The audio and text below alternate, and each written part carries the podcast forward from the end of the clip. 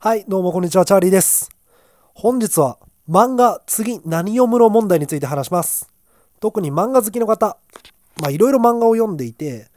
まあ、ある程度読み切ってしまうというか、今追ってる漫画の新刊もまだ出ないし、じゃあ次何を読もうかなと。まあ、本屋さんに行って、ジャケ買いじゃないけど、表紙見て、あ、これいいなとか、あ、この人のこんな新刊出てたんだ、みたいなことで買うこともあるけど、結構やっぱり情報収集しなきゃいけないと。まあ、そういう漫画好きにはこういう課題が結構あるかなと思っていて、それの自分の解決策、自分がどういう情報収集してるかっていうのを今日はお話しします。まず、レビューサイトを一つ、非常にお気に入りのレビューサイトがありまして、漫画一巻読破さんのレビューを非常によく見てます。えー名前のからわかるように、えー一巻について、えー集中してレビューをしていて、いろんな一巻が、えー感想と、まあ、おすすめかどうかみたいな一言が書いてあると。で、なんでしょうね、自分とタイプが非常に合うというか、え漫画一巻読破さんが、もうこれは絶品だって言って読んでみると、もう自分も超絶品みたいな、非常に好みが合うんで、えよく読んでチェックしてますし、えー一コマ入魂っていうのは非常にここに影響を受けています。自分の、えーラジオトークやブログのタイトルなんですけど、えーここからインスパイアを受けていたりとか、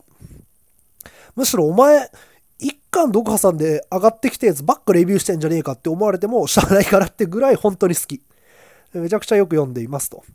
でもう一つは自分基本的に電子書籍で漫画を買う派なので Amazon がおすすめしてくれるっていうのも結構大きな情報収集。あこれこんなんみんな読んでんだ読んでみようとか。まあ、本屋さんにわざわざ行って表紙買いっていうのもあるんだけど、まあ、Amazon での表紙買いみたいなこともやっていたりとかしますし、えそういうのをやって、え次なる漫画を読んでいるっていうのが情報収集としては大きいです。あともう一つ持論として、外れの少ない漫画のタイプっていうのを一つ挙げていて、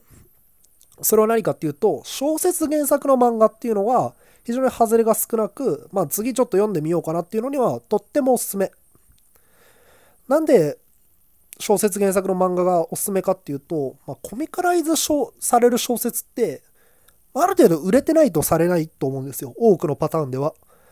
まあ、そうやっていっぱい売れてるから面白いとはないんだけど、でも安定して大衆に受けてる可能性は高いと。で、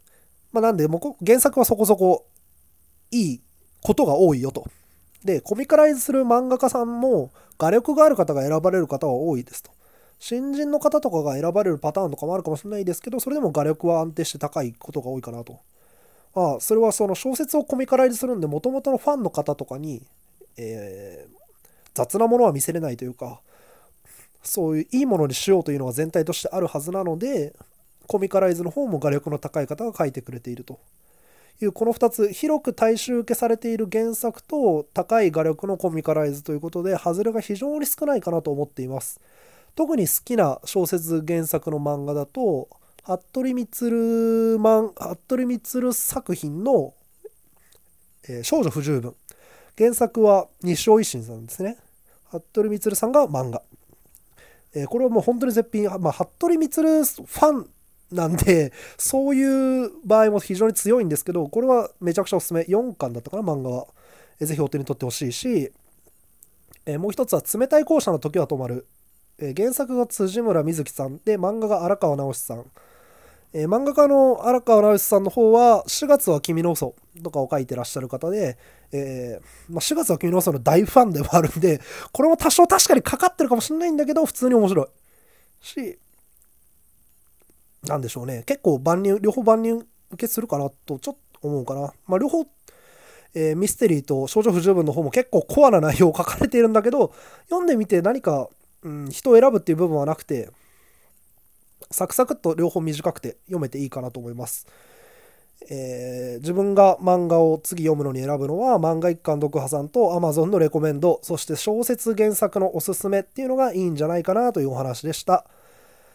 次回は服部満さん実は、えーめちゃくちゃ大ファンで自分が漫画とかあと声優とかも好きなんですけど実はそういうことにハマった原因というか原体験が服部満さんだったりします。そういう話をしたいかなと思います。次回またぜひよろしくお願いします。バイバイ。